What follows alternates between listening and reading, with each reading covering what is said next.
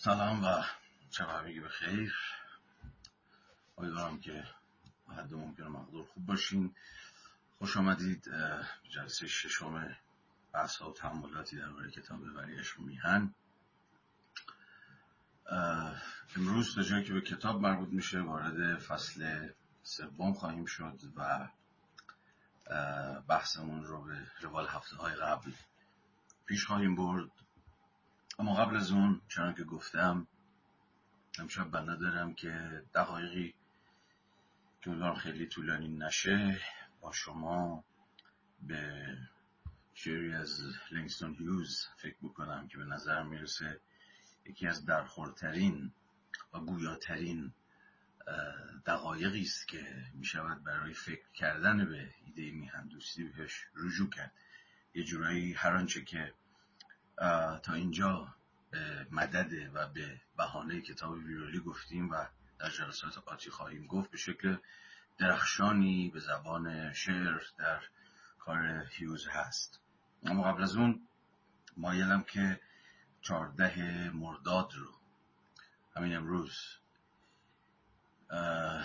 که سالگرد صد و شانزدهمین سالگرد امضای فرمان مشروطیته و یه جورایی پیروزی انقلاب مشروطه حساب میشه. گرچه بعد از اون انقلاب مشروطه چنان که بهتر از من می‌دونید اشکال مختلفی ادامه پیدا کرد و فراز اون های بسیار داشت. اما به هر حال امروز نظرم میاد که روز مهمیه روز درخوریه روز عزیزیه روز فرخندهیه و روزی است درخور به یاد آوردن. فکر می‌کنم هر ملتی باید اون خاطراتی از تاریخ خودش رو که خاطره های آزادی هن یا ربطی به آزادی دارن. بارها بارها به یاد بیاره بارها بارها بذاره جلوی چشمش و نگاهشون بکنه و بخوندشون ایرادی نداره اگر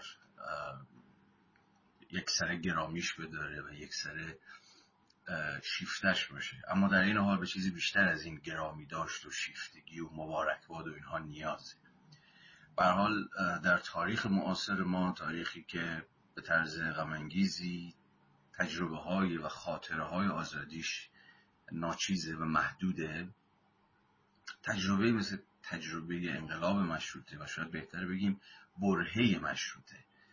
برهه که چند سال قبل از 1300 و مزد می‌خوام 1285 آغاز میشه و تا سالها بعد ادامه پیدا می‌کنه و به تعبیری تا همین امروز هم شما می‌تونید خطش رو دنبال بکنید. یکی از اون دقایق نادره یکی از اون بره های شاز تاریخ ماست که ما بوی از آزادی به مشامون خورد یا فهمی از آزادی خواهی داشتیم. این مهمه که این لحظه ها رو به خاطر بیاریم. این لحظه ها رو مدام ریاکتیویت بکنیم باز فعال سازی بکنیم. چون به مدد همین لحظه هاست که اصلا امروز ما معنادار میشه حالا من بحث رجوع انقلاب مشروطه الان نمی‌خوام بکنم. فقط امروز که من هم به خاطرم اومد که امروز چهاردهمه و به طرز غریبی خب غم هست که کمتر کسی به یاد میاره این روز رو. من همین چند ساعت پیش میچرخیدم در همین شبکه های اجتماعی. می‌دیدم کمتر کسیه که یادآوری کرده باشه که امروز 14 مرداد. مهمه این یادآوردن ها اهمیت داره. یادآوردن های موزهی نیست. چون یه زمانی هست شما یه چیزی رو گذاشتید تو موزه هی میرید دورش میچرخید تواف می‌کنید و یعنی به مسابقه شی مرده ای که حالا صرفا یه ارزش نمادین داره بهش رجوع می‌کنید. ولی یه دست یادآوری ها هست یه دست خاطرات هست که از مجرای زنده بودنش در همین اکنونه که اهمیت پیدا من فکر می‌کنم مشروطه یکی از این دقایقه. یکی از این دقایقی که اگه به زبان پیداشناسی بگوییم هر چقدر که به اصطلاح سدیمنتد شده باشه یعنی رسوب کرده باشه تحت نشست کرده باشه و به این معنا منجمد شده باشه اما از مجرای یه جور کنش به یاد آوردن کنش بازخوان کردن امکان باز فعال سازی داره. امکان اینو داره که دوباره نیروهای خودش رو امیدهای خودش رو آرزوهای خودش رو که باش همراه بوده با همه تناقضاش با همه کم هاش با همه تفاوتهایش که اصلا با فهم ما داره دوباره اونها رو به خاطر بیاره و دوباره اونها زنده بشه. بنابراین من به نظرم میاد که یه جور نسبت برقرار کردن با تاریخ و به ویژه تاریخی که به این معنایی که گفتم ردی از آزادی خواهی توش هست می‌تونه برای امروز ما حتی شورآفرین باشه. به امروز بی امید ما یا کم امید ما اگر نه یه جور امید دست کم یک شور ببخشه و واقعا شورمندی چیزیست که ما بهش نیاز داریم. چون که به هر حال یه جور ملال و رخوت به حال گرفته ما رو دیگه. چیزی نیستش که فکر می‌کنم کسی درش تردیدی داشته باشه. به شکل خیلی بین الازهانی هممون وقتی به هم, می‌رسیم از همین دلزدگیه یا از این استیصاله حرف می‌زنیم. شاید به خاطر آوردن شاید یکی از راه به خاطر آوردن لحظه هایی در همین تاریخ خودمون در همین تاریخی که از یک منظر یه ذره دور نگرانه تر بهش بنگریم خیلی هم ازش نمیگذره. واقعا در نگاه تاریخی 116 سال عددی نیست به یک معنایی و به این اعتبار خیلی موثره خیلی نزدیکی خیلی همین جاست همین بغله برحال می‌خواستم که بحث امروزمون با یه جور گرامی داشته 14 مرداد سال 1285 به مسابقه یک لحظه مهم یک لحظه شورانگیز مسابقه یک آغاز. آغازی که ادامه پیدا کرده شروع بشه. امیدوارم که هر یک از ما حالا بر حسب علاقه خودش و بر حسب جدیت خودش بارها و بارها برگرده و به مشروط نگاه بکنه و مشروطه رو بخونه. اما بریم سراغ بحث خودمون و با کار لینکسون هیوز کارمون رو و بحثمون رو آغاز بکنیم. من خوش دارم که اگر الان حوصله بکنید یک بار این شعر رو بخوانم. همینجا در معیت شما و بعد اندکی راجع به این شعر با هم حرف بزنیم و تحمل بکنیم. و خواهید دید که تا چه پایه بحثایی که تا اینجا کردیم بحثای نظری در دل تاریخ اندیشه سیاسی اینجا و در این لحظه در این شعر هم به نوعی و به سبک و سیاق و به زبان دیگری البته حاضره. خب لیسون هیوز 1901 تا 1967 شاعر آمریکایی بسیار تاثیرگذار در تاریخ ادبیات آمریکا یک سیاپوست و همه این اطلاعات زندگی نامه ای که خیلی راحت خودتون می‌تونید پیدا بکنید. اما سیاپوست بودنش مهمه. من منتظر بودم یکی بیاد به من بگه وقتی که گفتم داستان از این قرار و می‌خوام این شعر رو بخونم به من بگه که روی سیاپوست بودن این آدم چرا؟ مثلا شما دست گذاشتید چه اهمیتی داره که لیسن هیوس در واقع جز رنگین پوستان آمریکاست. مهمه چون که این شعر اساسا و آنچنان که خواهید دید از موقف از ایستار یه آدمی که در اقلیته و در اینجا واسطه اقلیت سیاه پوست بودنش. سروده شده که حالا من بهش باز خواهم گشت. یعنی اینکه لنگستون هیوز چیز بوده سیاه پوست بوده صرفا یک اطلاعات زندگی نامه ای نیست. چیزی بیشتر از یک اطلاعات زندگی نامه ایه به اعتباری کل فهم ما را از خود این شعر دگرگون خواهد کرد. اما از این داستان که بگذاریم عرض به حضور شما که این شعری که ما در فارسی ازش تحت عنوان به ترجمه شاملو بگذار و این وطن دوباره وطن شود می‌شناسیم در نسخه خود هیوز هست Let America be, be America again. یعنی شعر رجوع آمریکاست.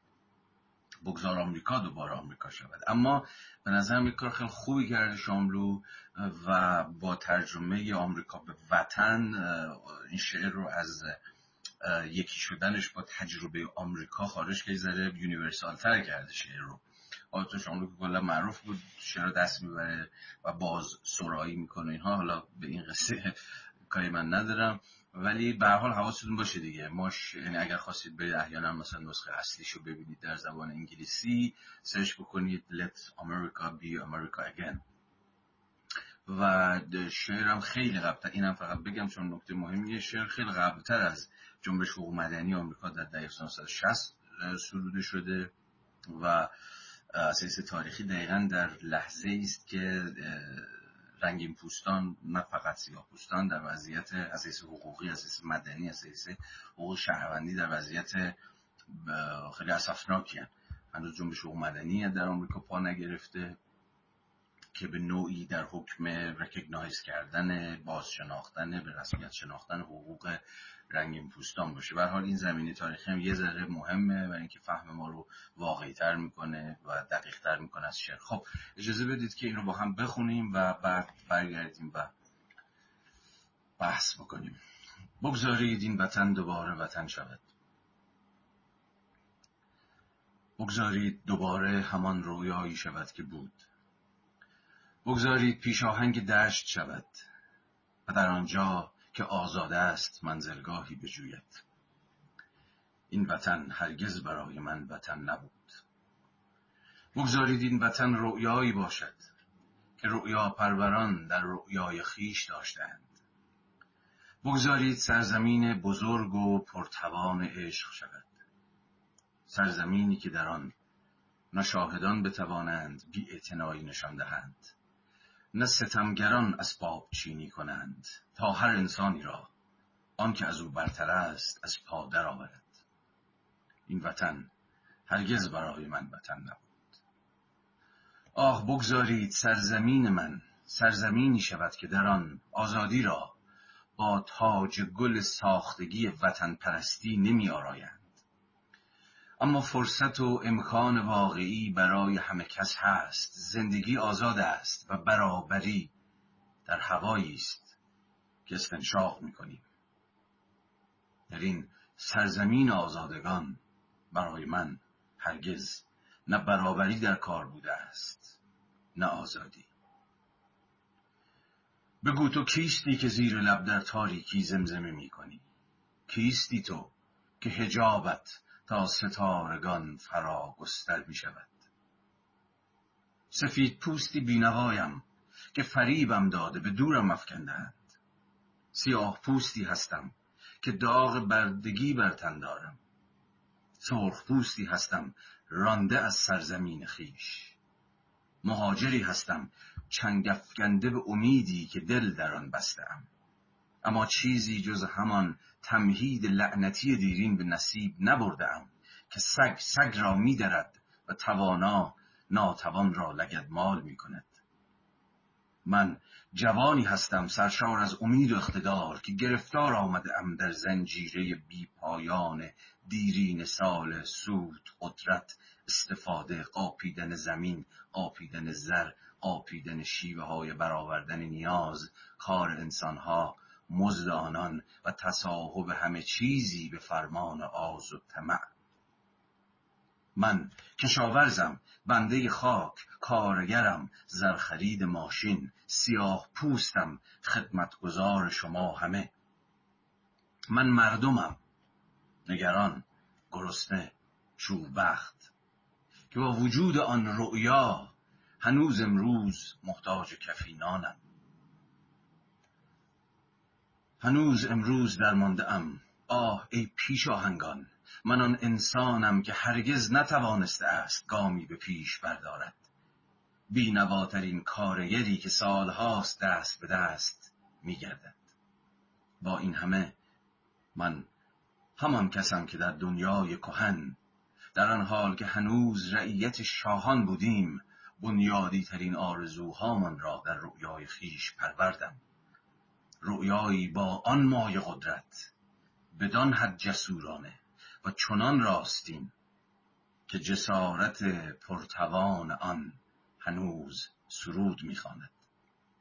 در هر آجر و هر سنگ و در هر شیار شخمی که این وطن را سرزمینی کرده که همکنون هست. آه من انسانی هستم که سراسر دریاهای نخستین را به جستجوی آنچه می‌خواستم خانه ام باشد نوشتم من همان کسم که کرانه های تاریک ایلند و دشت های لهستان و جلگه های سرسبز انگلستان را پس پشت نهادم از سواحل آفریقای سیاه برکنده شدم و آمدم تا سرزمین آزادگان را بنیان بگذارم. آزادگان یک رویا رؤیایی که فرا میخواندم هنوزم ما آه بگذارید این وطن بار دیگر وطن شود. سرزمینی که هنوز آنچه میبایست بشود نشده است و باید بشود. سرزمینی که در آن هر انسانی آزاد باشد. سرزمینی که از آن من است از آن بینوایان. سرخپوستان سیاهان من. که این وطن را وطن کردند که خون و عرق جبینشان درد و ایمانشان در ریختگری های دستهاشان و در زیر باران خیشهاشان بار دیگر باید رؤیای پردوان ما را بازگرداند. آری هر ناسزایی را که به دل دارید نثار من کنید. فولاد آزادی زنگار ندارد. از آن کسان که زالووار به حیات مردم چسبیده اند ما باید سرزمینمان را بار دیگر باز پس بستانیم آه آری آشکارا می‌گویم این وطن برای من هرگز وطن نبود. با وصف این سوگند یاد می‌کنم که وطن من خواهد بود. رؤیای آن همچون بذری جاودانه در اعماق جان من نهفته است. ما مردم میباید سرزمینمان معادنمان گیاههامان رودخانههامان کوهستانها و دشتهای بیپایانمان را آزاد کنیم. همه جا را سراسر گستره این سرزمین سرسبز بزرگ را و بار دیگر وطن را بسازیم.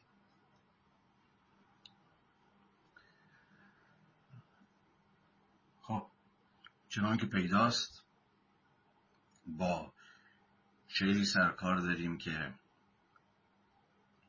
زبان مطرودان سروده شد. از زبان اونایی که وطن نداره. این شعر رو داریم از زبان کسی میشنویم که به رویای وطن وفاداره رویایی که زمانی پرورده شده و در اون رؤیا قرار بوده که این وطن وطنی برای همه باشه. اما امروز این وطن وطن همه نیست. وطن خیلی ها نیست. خیلی ها رو بیرون انداخته خیلی ها رو ترد کرده خیلی ها رو استثمار کرده خیلی ها رو فراموش کرده. خیلی ها رو بیرون انداخته. سیاپوست ها کارگرها سرخپوست ها و هر کسی دیگه. موقف این شعر به قایت به قایت شورانگیزه از اون حیث که کسی این کلمات رو ادا نمی‌کنه که جای گرمی تو وطن داره. اتفاقا کسی که ترد شده است داره از ایده وطن دفاع می‌کنه چون می‌خواد از ایده وطن دفاع کنه. وطنی که باید وطن بشود چون تا امروز این وطن برای من و برای خیلی های دیگه وطن نبود. یعنی سرزمین آزادی که پناهی برای اتفاقا محروم ترین ها باشه نبود. این شعر رو اگر برگردونیم به تاریخ آمریکا باز فهمیدنی تر میشه. چون به هر حال اصلا ایده آمریکا قرار بوده چی باشه؟ این اون رویای آمریکایی که در قرن بیستم تبدیل شد به رویای پیشرفت و موفقیت و فلان و فلان قبلتر از اون رویای سرزمین آزادی بود که هر کسی که سرزمینی نداره هر کسی که از وطن خودش رانده شده می‌تواند در آمریکا معوایی و سرپناهی و وطنی برای این که هیوز مدام ارجا میده به رؤیایی که بود رؤیای در واقع اینجا مشخصا داره از رؤیای آمریکا حرف می‌زنه. رؤیای کشوری که پناهگاه همگانه. تا الان هم کمتر و بیشتر حالا تغییراتی که در نتیجه تحولات جهانی در حوزه مهاجرت در حوزه اقتصاد و اینها در سال اخیر اتفاق افتاده و کنار. ولی آمریکا و خیلی کشورهای دیگه البته به هر حال تصویری که ازشون وجود داشت همیشه این شکلی بوده دیگه نه؟ اگر وطنی نداری اگر از وطن خودت رانده شدی خب بیا آمریکا. حالا کشورهای دیگه هم در به ویژه نیمه دوم قرن بیستم این تصویر رو پیدا کردن. ولی در قرن 18 و 19 هم این آمریکا بود که این تصویر رو بیش از هر کشور دیگری در جهان بازی می‌کرد. رانده شدگان پناهشون رو در آمریکا میجویند. حالا بعد میگم دیگه بعدا حالا کشورهای اروپای غربی استرالیا کانادا اینها الان هم دارن همین نقش رو بازی می‌کنن. اما از این یه لحظه از این زمینه شعر زمینه خیلی آمریکایی شعر بیایم بیرون میشه این شعر رو خیلی یونیورسال تر هم فهمید و قدرت این شعر در این کلیت پذیریشه دقیقا.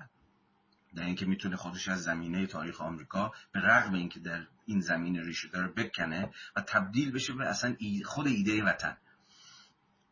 ایده وطنی که وطن نیست یعنی دقیقا پناهی برای همه اونهایی که ساختنش.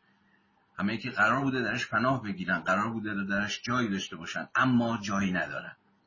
اما نکته مهم اینه نکته مهمی که شعر هیوز رو به نظر من بر می‌کشه به یک موضع به قایت سیاسی اینه که سخن کسی مثل هیوز در مقام یک مطرود در مقام یک بیوطن این نیست که خیلی خوب حالا که آمریکا وطن من نیست پس خدا حافظ نه کاری که در واقع یا به قول خودش سوگندی که هیوز می‌خوره اینه که اما وطن من باید بشود.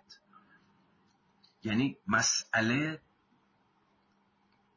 از زبان یک مطرود و همه مطرودان اینه که ما باید وطنمون رو باز پس بگیریم. ایده ایده باز پس گرفتن وطنه. ایده ایده ساختن وطنه. نه ایده ترک وطن. بازم بازم و بازم من نمی‌خوام ایده ترک وطن رو تبدیل به یک تابوی سیاسی بکنم به هیچ وجه. بارها هم گفتم که ترک وطن خیلی وقتا نه لزوما آخرین گزینه. یکی از گزینه های ممکنه در میان بسیاری شاید گزینه های دیگه و کاملا فهمیدنی است و هیچ کس نمی‌تونه نکوهشش بکنه.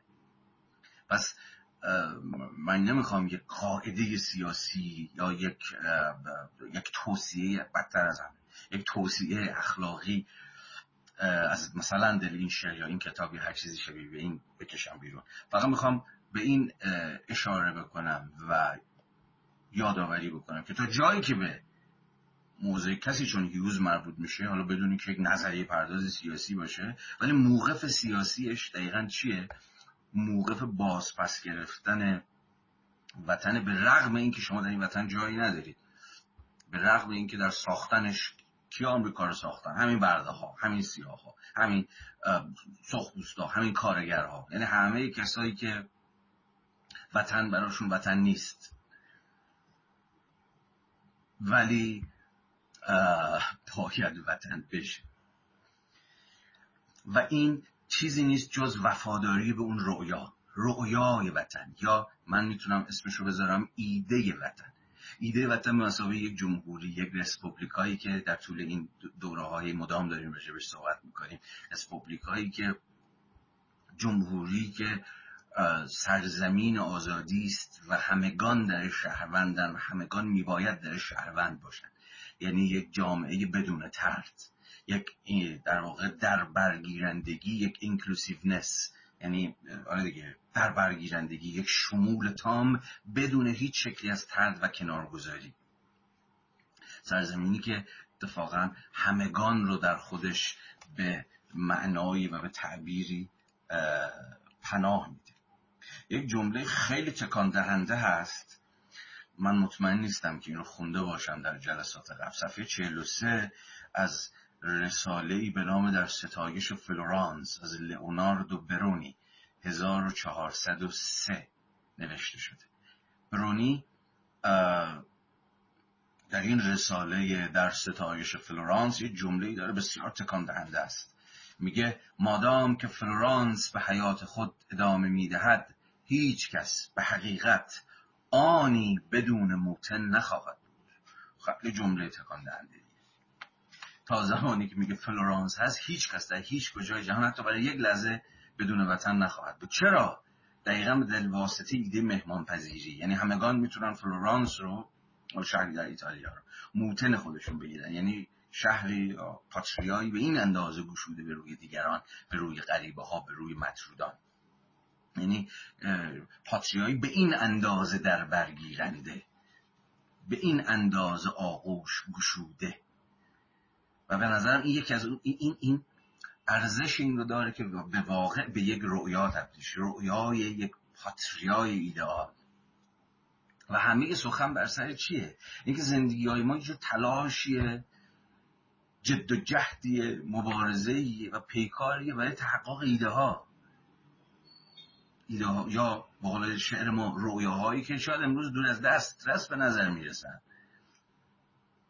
ولی همه سخن بر سر اینه که اگر چیزی چون پیشروی زندگی وجود داشته باشه اگر چیزی چون شومندی زندگی وجود داشته باشه شومندی است برای تحقق همون خواب و خیالی که روز دیدی که آمریکا سرزمینی بشه برای همه. که ایران سرزمینی باشه یک جمهوری باشه گشوده به روی همه فرزندانش و حتی همه غریبه ها همه بیوطن ها این رو پروردن این رویا به قایت مهمه. حفظ این ایده به قایت تعیین کننده است. عصر ما و خود ماها به عنوان ساکنان این عصر اگر این قدرت رؤیا پردازی رو قدرت خیال پروری رو قایت نگهداشت ایده هامون از دست بدیم که به نظرم تمام نیرویی که برای ادامه دادن نیاز داریم رو از کف دادیم. اتفاقا حالا بارها هم سرش بحث کردیم در جلسات قبل و جاهای دیگر. اتفاقا دقیقا در این لحظه که به نظر میاد کار از کار گذشته وطن کارش تمومه دیگه چیزی از ایران نمونده چه می‌دونم هر چیزی از این دست اتفاقا در این لحظه است که خود ای اون رؤیا می‌تونه ما رو نگه داره. اون ایده می‌تونه ما رو نگه داره. ایده وطن به مسابقه جمهوری آزاد. وطنی که در راه وطنی که در واقع تو کامه قرار هست بیاید. این وطن در راه این, این, جمهوری آینده ای که خواب و خیالش ببینیم رؤیاش در ما هست بعضهاشو در ما کاشته حتما به ما قدرت میده و حتما به ما شور میده که تاب بیاریم و تحمل کنیم و بجنگیم. برای اینکه این وطن به راستی وطن شود. اینکه میگه بگذاریم وطن دوباره وطن شود خب یه پارادوکسی ممکنه به نظرتون برسه داشته باشه. چون خب این وطن که هیچ وقت وطن نبوده. چرا میگه بگذاریم وطن دوباره وطن شود؟ این دوبارهش برمیگرده به همون تحقق ایده. این, این وطن در ایده وطن بوده. یعنی ما ایده وطن رو داشتیم به مسابقه همین سرزمین در برگیرنده که سرپناه همگانه. اما حالا رویایی است که میباید تحقق پیدا بکنه و به این معناست میگه بگذاریم وطن دوباره وطن شود. یعنی در واقع بگذاریم وطن برای اولین بار به راستی وطن بشه. و این ممکن نمیشه مگر اینکه مگر اینکه اما همچنان سوژه های خیال پرداز و رؤیا بین و به این معنا و فقط به این معنا ایدئالیست باقی بمون ایدئالیست هایی که البته دو تا پاشون و اگه پای بیشتری هم داشتن اون پاهاشون هم کاملا رو زمین سفت واقعیته. ولی از یاد نبریم که دیکتاتوری امر واقعا بسیار چیز ترسناکیه. دیکتاتوری امر واقع حرفش اینه که همینه که هست. کار از کار گذشته تموم فلان فلان فلان. نه؟ همین واقع بین باشید چشاتون رو کنید ببینید اوضاع این شکلیه. اما رؤیابینی به دیکتاتوری امر واقع نمی‌خواد تن بده. و به این اعتباره که سوگند یاد می‌کنه که این وطن باید وطن بشه.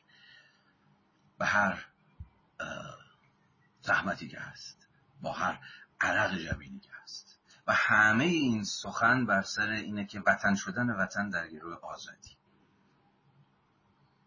حتی شاعر ما می‌گویه می‌گوید ما مردم و سوژه سوژه این آزادسازی کسی جز خود مردم نیست و مردمی که همون مطرودانه این خیلی مهمه. این مردم مردمی نیست که از دهن حاکم در میاد. مردم همیشه در صحنه فلان و فلان سوت و کف و هورا و زندباد و اینها می‌کشن ما دو همیشه حداقل دو تا مردم داریم. یه مردمی داریم که تو دستای حاکم از دهن حاکم در میاد و همیشه به اونها ارجاع میده. به عنوان مردم من و خودشم با این مردم یکی می‌گیره. اما مردم اما یه مردم دیگه هم همیشه در کاره و این اساسا برمیگرده به خود شکافی که از درون خود مفهوم مردم میگذره. آقا من یه یک مقاله خیلی کوتاه داره که به رغم کوتاه بودنش بسیار راهگشاست در کتاب وسایل بی هدف حتما اون مقاله رو مقاله که نیست جستار کوتاه حتما اون جستار کوتاه آگامبن رو ببینید. آگامبن ارجاع میده به اینکه همیشه خدا مفهوم مردم پیپل در همه زبانهای در واقع اروپایی حالا مشخصا داره از زبانهای اروپایی حرف می‌زنه و می‌شود نشون داد که حتی در زبانی چون زبان ما چون اساسا برمیگرده به کارکرد سیاسی مفهوم مردم همیشه دو تا معنا رو همزمان افاده می‌کرده. هم مردم به معنی کل جمعیت بوده مردم ایران یعنی انگار همه مردم ایران تک به تکشون. هم که عموما حکومت ها خودشون رو با این مردم یکی می‌کنن. عموما مردمی که ازش حرف می‌زنن همین مردمی که انگار چون این خیلی مهمه از ایف. انگار که تو گویی که کل جمعیت رو پوشش میده و همه ما می‌دونیم که اساسا مردمی که حاکم ازش حرف می‌زنه و بهش ارجاع میده همیشه مردم سلکتیویه مردم گزینشیه مردم دستچین شده است. اما به صورت تا جایی که به سطح دلالتمندانه زبان مربوط میشه. مفهوم مردم هم گویای کل جمعیت بوده و هم همیشه همزمان با اون ناظر بر اون بخش اون سهم اون قسمت حذف شده مردم. در همون اکسکلودت ها همون ترد شده ها همون محروم ها همون ستم دیدگان همون بینوایان همون فقرا. ما مردمی که چیزی نیستیم ما مردمی که شنیده نمیشیم. برای همین هم بوده که همیشه مفهوم مردم می‌تونسته که کارکرد سیاسی انقلابی هم پیدا بکنه. هم در کلام حاکم استفاده بشه به مثلا کل جمعیتی که انگار حاکم نماینده اونه با اون یکیه و هم مردم به مثلا اون بخش ترد شده از بدنه جمعیت همون مطرودان همون محرومان همون فراموش شدگان همون بی صدایان و این خود تنش درونی مفهوم مردمه که میگه همیشه شکاف خورده است همیشه دوگانه است. اینجا وقتی رفیقمون داره میگه ما مردم میباید دقیقا داره به اون وجه دوم مفهوم مردم که با همون مطرودان فقرا بینوایان فرودستان اونایی که بازنمایی نمیشن صدایی ندارن سهمی ندارن از کشور یکیه داره از اونا حرف می‌زنه. مثلا سوژه یا جایگاه سخنشه چنان که گفتیم یک مطروده کسی که در وطن اما بیرون وطنه یا یا وطن نداره. ما مردم میباید سرزمینمان معادنمان گیاهانمان رودخانه هامان کوهستان ها و دشت های را آزاد کنیم. یعنی ایده وطن داشتن وطن دار بودن ساختن وطن با ایده آزادی یکیه. این بسیار نکته مهمیه که کسی چون هیوز در مقام یک شاعری که در واقع جور شعر ایده گفته چون این یاش جور شعر تفکر نه شعری در این حال تفکر هم هست برایش به درستی دست می‌گذاره و دقیقا از خلال این اتصالی که برقرار می‌کنه بین ایده وطن و وطن شدن وطن با آزاد شدن وطن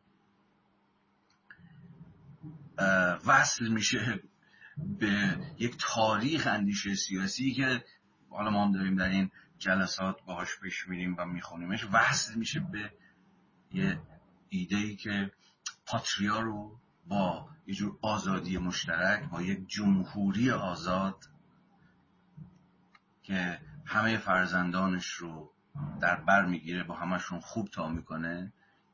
عزتشون و احترامشون و از شاید از همه مهمتر حقهاشون رو به رسمیت می‌شناسه یکیه. وطن وطن نیست. مگر اینکه آزاد باشه. خیلی و به تفصیل بیشتری و با جزئیات مفصلتری میشه خطی که هیوز در اینجا برای ما باز می‌کنه رو پیش بود ولی به نظرم میاد که فعلا به همین اندازه بسنده. خب اجازه بدید که بریم سراغ بحث خودمون بحثی که در فصل سوم داریم. بسیار بحث پیجان انگیز و بحث هایی در ادامه همین سخنانی که فتح بابش رو دقایق پیش داشتیم. در فصل سوم ما میایم به قرن هجدهم. و سه فیگور اصلی در فصل سوم مباحثشون و مواضعشون مطرح میشه و ویرولی پاشون رو وسط بکشه که یکی از دیگری تعیین کننده تر مونتسکیو، ولتر و روسو. برای ما در این فصل با سه تا چهره سه کلاسیک در نظریه سیاسی سروکار داریم. به صورت مشخص در قرن 18 هم یعنی 1700 و اندی. من خوش دارم که مونتسکیو و ولتر رو به اختصار با اجازه شما برگزار بکنم. چرا؟ چون که فیگور اصلی ما روسوه و با روسوه که ما امکان اندیشیدن به یه ایده رادیکال میهندوستی رو خواهیم داشت. مواضعی که مونتسکیو و ولتر پیش می‌کشن بدون اینکه کم اهمیت باشه یا من بخوام کم اهمیت جلوه‌شون بدم بیشتر مایلم که شما رو خود در شما خوانندگان رو ارجاع بدم به خود کتاب تا جزئیات بحث های مونتسکیو و ولتر رو. البته من فرازهایی رو خواهم خواند. اما نه به تفصیلی که می‌خوام روسو رو بخونم. چون خواهید دید وقتی ما به روسو برسیم چقدر حرفهای تعیین کننده تر و به نظرم می‌رسه که خیلی زنده تر و معاصرتر و درخورتر خواهیم داشت که بزنیم. بنابراین من در اینجا باید یه نکته روش شناختی رو بگم که شاید اصلا همون جلسه اول باید می‌گفتم گرچه جاهای دیگه گفتم و اون اینه که هر شکلی از کتابخانی و مشخصا این کتابخانی که من دارم در این جلسات همراه با شما پیش می‌برم به هر حال گزینشیه. غیر از حالا پیداشناسی روح که دارم سعی می‌کنم خط به خط بخونمش و دست کم تا انتهای پیش گفتار و چیزی رو مخفول نگذارم و به این معنا گزینشی عمل نکنم در بحثی که زیل کتاب آدورنو داشتم یا ایزن مباحثی که زیل کتاب ویرولی داریم من به اختزای علایقم یا توانایی هام اگر توانایی داشته باشم یا موضوعیت زنده تر مباحث فرازهایی رو انتخاب می‌کنم و می‌خونم و بحث می‌کنم که خب جورترن. همین با علایق من با توانایی های من یا با موضوعات و مسائلی که ذهن من رو با خودشون مشغول می‌کنن. بنابراین باید حواستون باشه که کتابخانی هایی که من دارم دنبال می‌کنم به هر حال از فیلتر من و علایق من رد شده. و برای همین هم هست که فکر می‌کنم حتما هر یک از شما اگر بخواد جدی به اصلا رو دنبال بکنه و با یک کتاب کلنجار بره به کشتی بگیره حتما خودش باید کل کتاب رو بخونه و اگر داره این بحث رو گوش می‌کنه حواسش باشه که فقط یه روایت رو داره گوش می‌کنه. یه روایتی که صد البته سلکت شده گزینش شده یه چیزایی رو من نمی‌خونم یه چیزایی رو خیلی برجسته تر می‌کنم از یه چیزایی زودتر رد میشم روی یه چیزایی گیر میدم و تمرکز می‌کنم. نه اینا مهمه. اینا تعیین کننده است و می‌تونه خیلی تاثیرگذار باشه رو مخاطب. اگر مخاطب همه اختیارش رو بذاره تو دستای من یعنی هر یک از شما به تمامی به من اعتماد کنید خب هر آینه با افق دید من به جهان خواهید نگریست و این خوب نیست.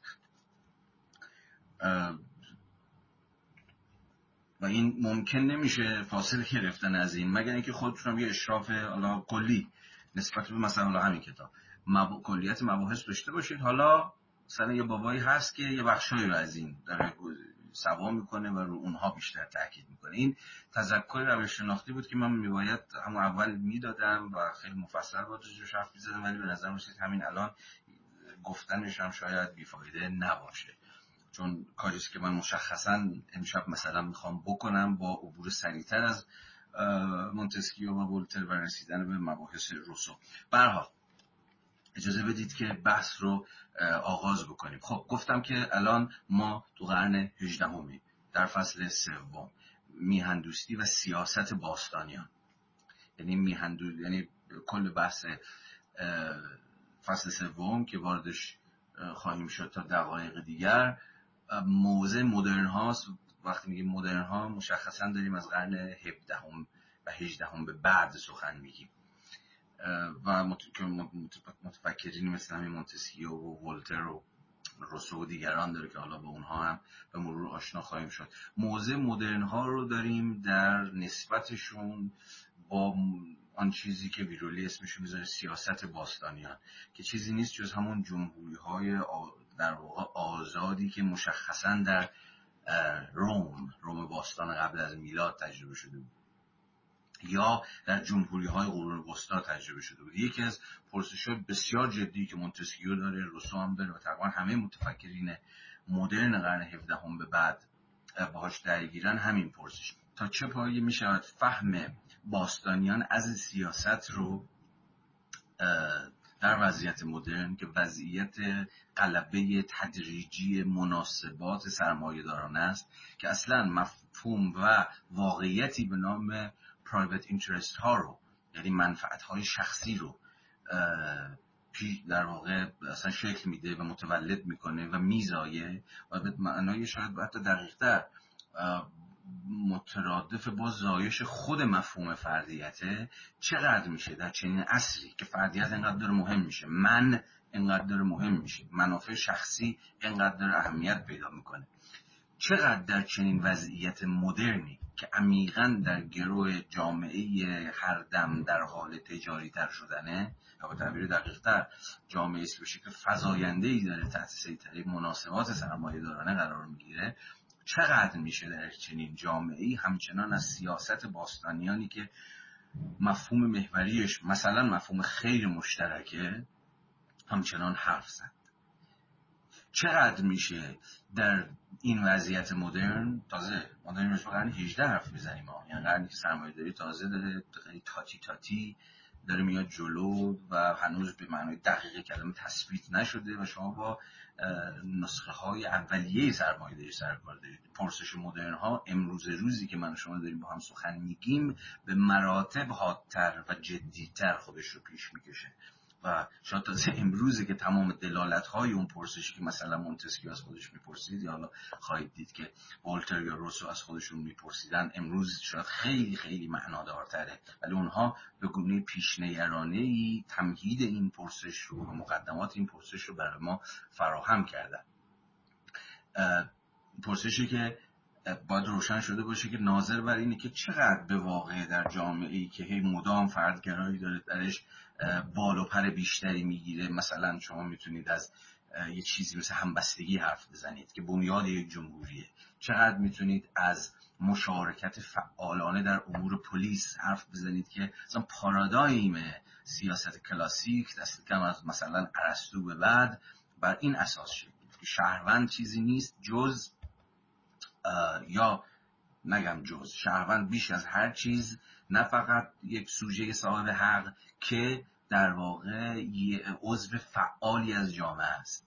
پولیس یونانی رو به خاطر بیارید شهروندان در پولیس یونانی قرار بود که فعالانه از مجرای اکشن هاشون در اداره امور عمومی شهر مشارکت بکنن نه؟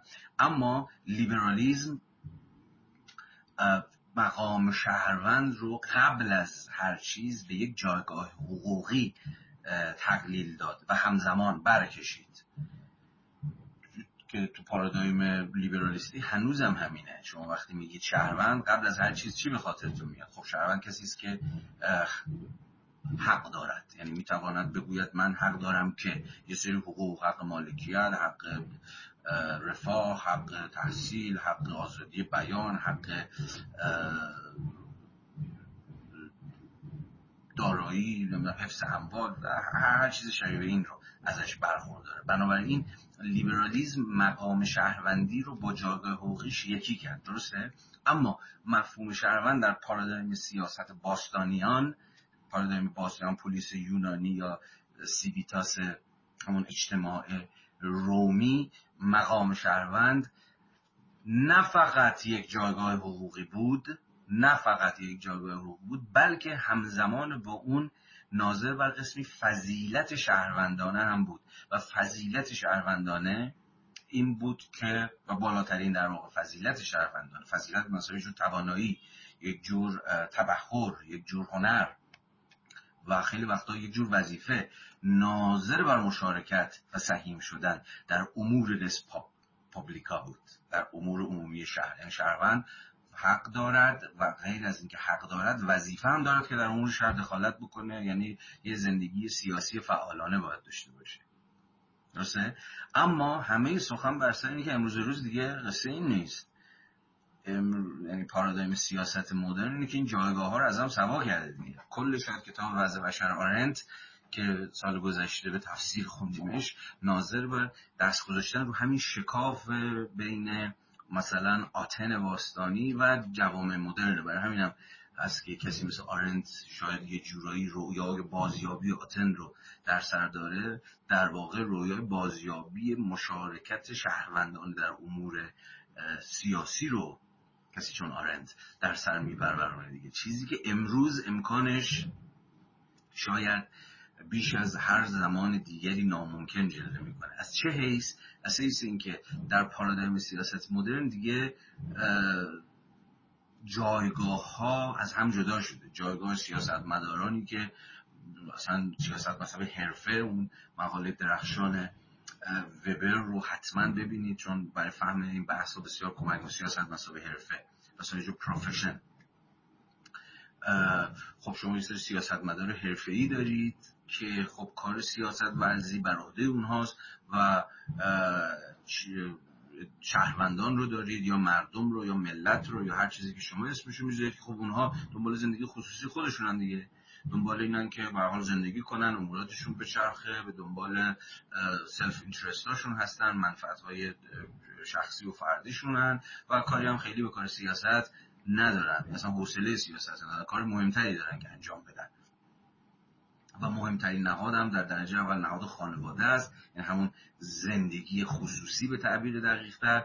و ما با یه شکاف مواجهیم شکاف بین این زندگی خصوصی با زندگی عمومی که اموراتش رو نه من و شما در مقام شهروند که سیاست نداره ای دارن پیش می‌برن. خب این کاملا با اون پارادایم مثلا پلیس یونانی که شما چیزی به نام حاکم و محکوم حکومت کنندگان و حکومت شوندگان به این معنی که ما تو سیاست مدرن داریم اصلا چنین تجربه ای نداشتن.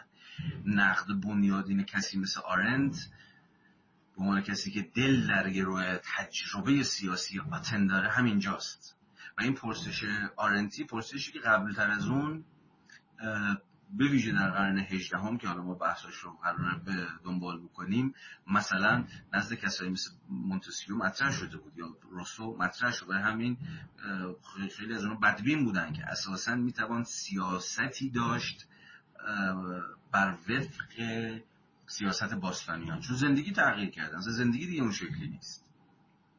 به ویژه واسطه تورم خود حوزه خصوصی. تورم خود فرد. خود فردی که قبلتر از هر چیز حق این رو داره که دنبال سیاست نره دنبال درد سراب و حباشی و مشغله هایی که سیاست و مداخله در امور سیاسی به دنبال داره نره و به چسب زندگیش رو و پیش بره و حالش رو ببره دیگه. این حق هر بورژوا شهرونده.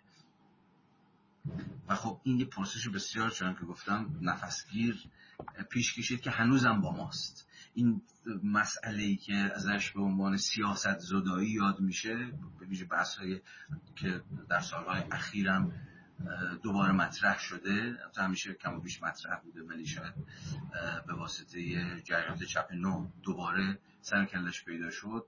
مسئله سیاست زدودگی مردم سیاست براشون مهم نیست سرشون تو زندگی خودشونه. خب چیکار باید بکنیم؟ برای همینه که همه سخن بر که احیای یا بازیابی سیاست در گروه باز سیاسی سازی مردمه. اما خب مردمی که در درجه اول در درجه اول اهمیت براشون زندگی خصوصیشونه یا همون سلف اینترستشونه شاید به سختی بشه از اونها انتظار سیاسی عمل کردن یا سیاسی شدن داشت. چگونه چنین چیزی ممکنه؟ حالا پاسخهایی که تو نظرهای معاصر هست و من کاری باشون ندارم. و اصلا محل بحث هم نیست. می‌خوام بگم خود پرسش پرسشی جدی و تعیین کننده و بقایت استراتژیک. که امروز روز هم نیست که ما داریم از خودمون می‌پرسیم. دست کم از قرن هجدهم به این سو یکی از پرسش های جدی اندیشه سیاسی همین پرسش بود.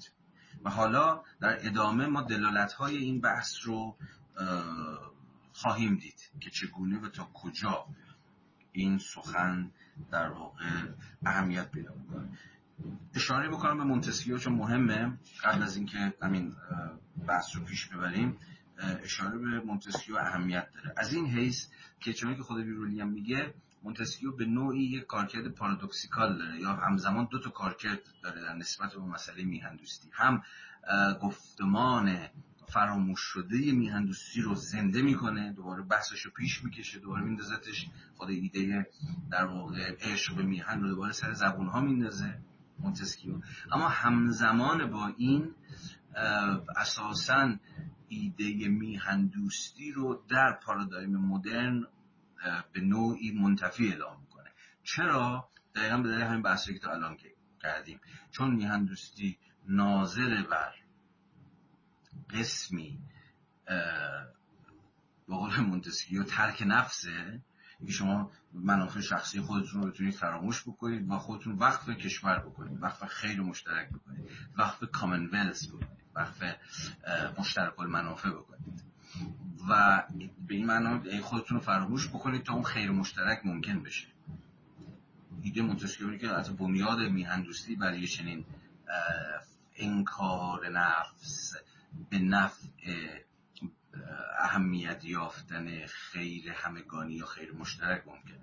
و خود مونتسکیو هم می‌دونه که آقا چنین چیزی در جامعه مدرن غیر ممکنه. یعنی نمیشه از افراد خواست که خودخواهیاشون رو آزمندی هاشون رو جاه طلبی هاشون رو همون self-interest های خودشون رو تمامی فراموش کنن خودشون وقف کشور یا وطن یه چیزی شبیه می‌کنن نه چنین چیزی چنین انتظاری نمی‌توان از مدرن ها داشت. مدرن هایی که میگم باید بری تو قرن 18 هم تو این تو اون پارادایم باید بفهمیدش. بنابراین به رغم اینکه کسی چون مونتسکیو کسی چون مونتسکیو بحث میهندوستی رو دوباره زنده می‌کنه. از مجرای بازیابی این ایده نزد سیاست باستانیان. اما از زاویه اعلام امتناع ایده میهندوستی در وضعیت مدرن به نوعی به شکل پارادوکسیکالی ایده میهندوستی رو به محاق می‌بره. نزد کسی مثل مونتسکیو میهندوستی جور فضیلته. بله اما بالاترین فضیلتی که میهندوستی اقتضا می‌کنه قسمی فضیلت اخلاقی که ناظر بر چیه؟ همون انکار نفسی که گفتم خود را فراموش کردن. برای چی و به نفع چی جمهوری به نفع جمهوری به نفع کشور به نفع خیر همگانی. یا هر چیز دیگه شبیه به یه فرازی رو اجازه بدید که یکی دو تا فراز بخونم که این بحث یه ذره براتون مشخصتر جا بیفته.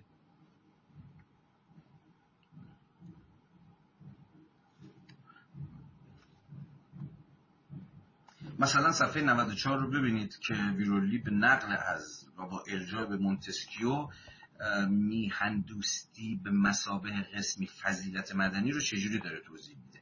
این توضیح همون خطیه که با مونتسکیو سروکلش پیدا میشه. فضیلت مدنی این موضوع مونتسکیو فضی... صفحه 94 خط 78 از بالا. فضیلت مدنی مستلزم خویشتنداری است. و از همین رو با حرمت گذاردن به قوانین و به قانونگذاران کاملا جور و همساز بوده تقویت کننده بسامانی و آدابدانی در زندگی خصوصی است. عشق به میهن و به برابری انسانها را قادر می‌سازد که نفع مشترک را فوق منافع فوزون خواهانه خصوصی و جناهی قرار دهند. به همین دلیل فضیلت سیاسی برای مونتسکیو آنگونه که پیشتر برای ماکیاولی نیست بود پای و اساس آزادی است.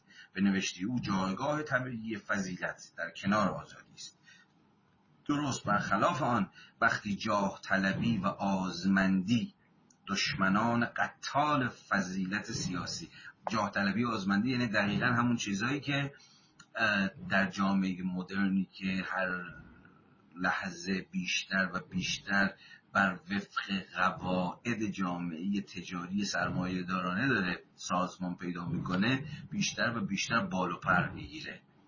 جاه طلبی آزمندی. در حالی که جاه طلبی آزمندی به قول خودش دشمنان قتال فضیلت سیاسی مدنی که چی بود این فضیلت؟ اون خیشتنداری اون انکار نفسه خود رو فراموش کردن منفعت زندگی خصوصی خود را به نفع آرمان کلی کشور یا خیر مشترک فدا کردن و چیزهای شبیه. درست برخلاف آن وقتی جاه طلبی و آزمندی دشمنان قتال فضیلت سیاسی بدل به هیجانات غالب شهروندان می‌شوند آنها دیگر قادر به زیستن آزادانه نخواهند یه صفحه بیاد اون بر صفحه 95 پاراگراف دو. بر طبق نظر مونتسکیو آزادی سیاسی.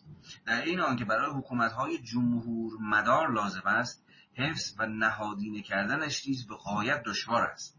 آزادی سیاسی لازم است چون در یک جمهوری شهروندانی که قوانین را تصویب کرده و بر کار قانونگذارانی که مسئول تنفیذ آنها هستند نظارت می‌کنند خودشان نیست تابع قوانینند آنها اگر از سر جاه طلبی یا آزمندی جمهوری و قوانینش را دوست نداشته باشند قوانین ناکارآمد می‌شوند و جمهوری از بین می‌رود. به گفته مونتسکیو نهادینه کردن فضیلت سیاسی به قایت دشوار است. چون از این خیلی مهم میشه. چون مستاق نوعی ترک و انکار خود است. ببینید قصه چه شکلیه. فضیلت سیاسی مدنی رو منتسکیو چجوری داره تعریف می‌کنه؟ میگه فضیلت اعلا در یک جمهوری به زمین بابا نوعی ترک و انکار خوده. فضیلت سیاسی از شهروندان مسررانه می‌خواهد که بر میل خود به تحصیل خیرهای انحصاری مهار بزنند برای آنکه فضیلتمند باشند شهروندان یک جمهوری باید تربیت شده باشند که هیجانات خود و دلبستگی هاشان را به سمت اهداف مشترک هدایت کنند.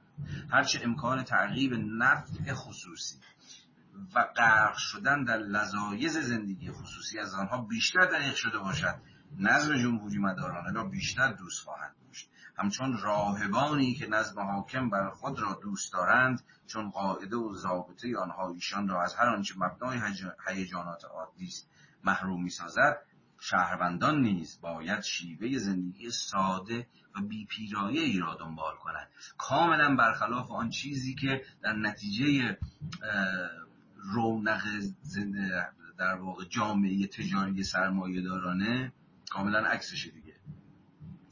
که دیگه زندگی ساده و بی پیرایه و صرف جویانه و ریاضت کشانه ای که توش نفع شخصی گنده نیست و شهروند فضیلتمند به اعتبار این می‌تونه خودش رو وقف امور مشترک بکنه.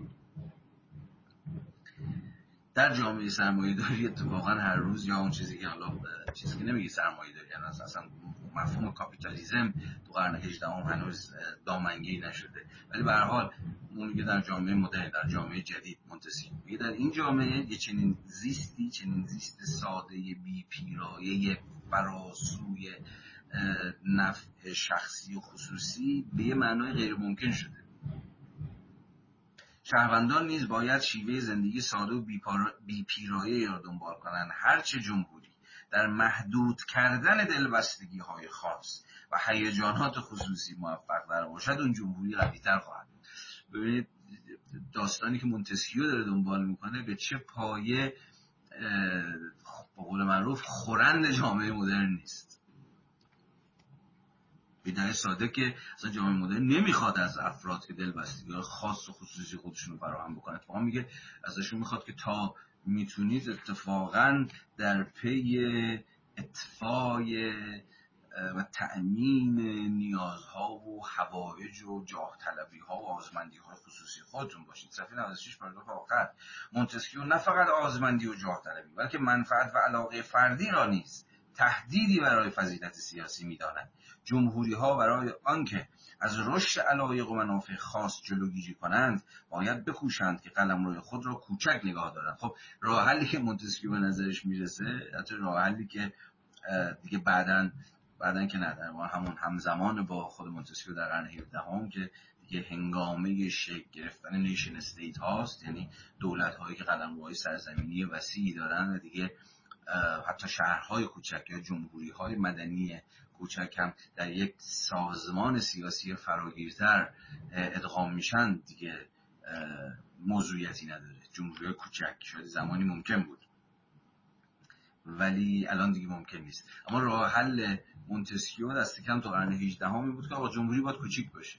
چون که کوچیک الان هم همینه دیگه فهمادی آقا جوامع هر چقدر کوچیک‌تر باشن یک دنگترن یک دسترن همگنترن کمتر توشون مجالی برای ظهور و بروز جاه طلبی ها و من من کردن ها و اینا هست. و به این اعتبار خیلی مشترک رو اجتماعات کوچک یا به قول خود مونتسکیو جمهوری های محدود و کوچک و کم شمار به این اعتبار بیشتر می‌تونن که بر وفق اون فضیلت مدنی سامان پیدا کنن هرچقدر قلم هاشون بزرگتر بشه فردیت ها و که اون با آزمندی و جاه طلبی یکی می‌گیره بیشتر مجال ظهور و بروز پیدا می‌کنن.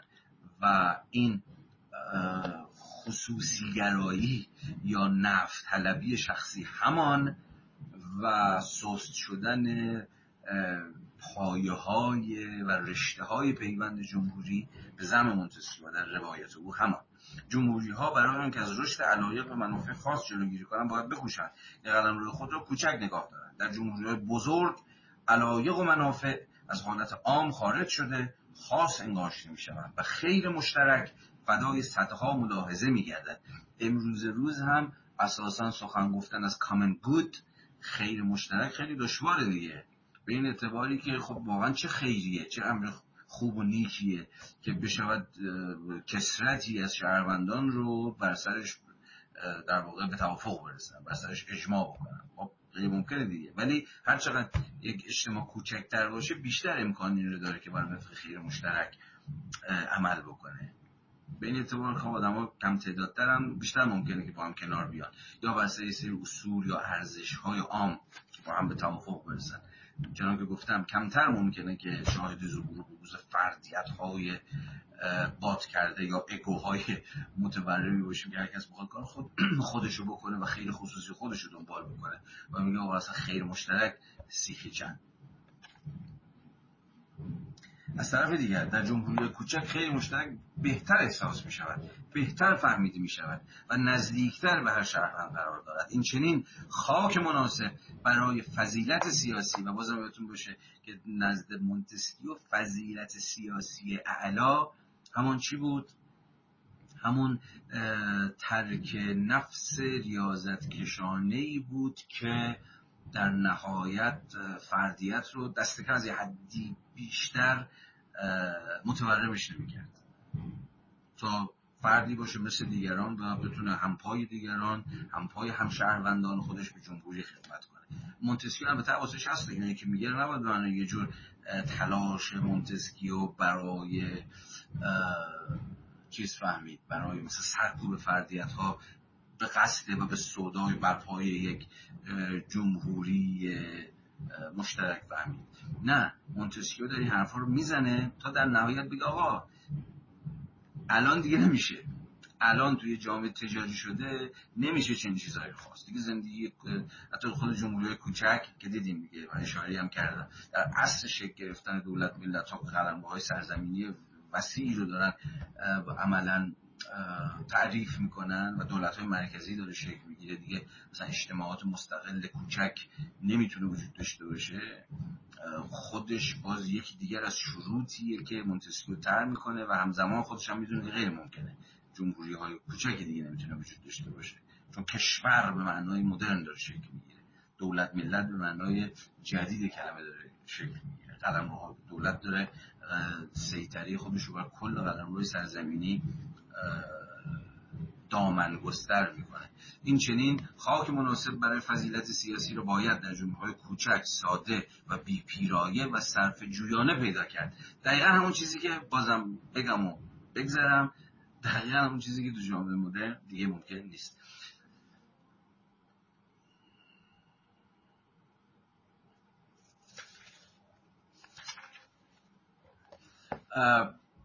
از موضوع مونتسکیو بیام جلوتر.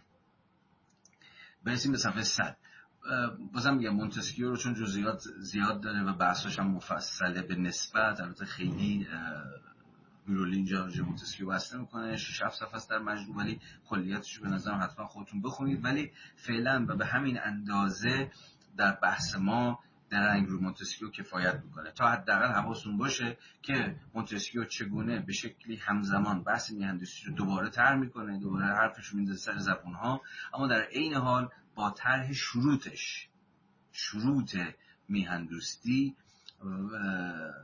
یادآوری می‌کنه که چنین شروطی امروز در جامعه مدرن و بر وفق زندگی ما مدرن ها دیگر ممکن نیست. این نوعی از زندگی بود.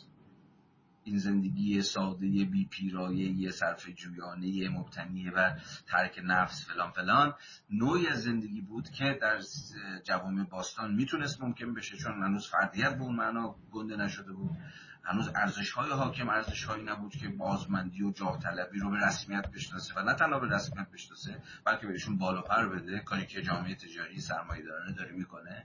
و به این اعتبار شروط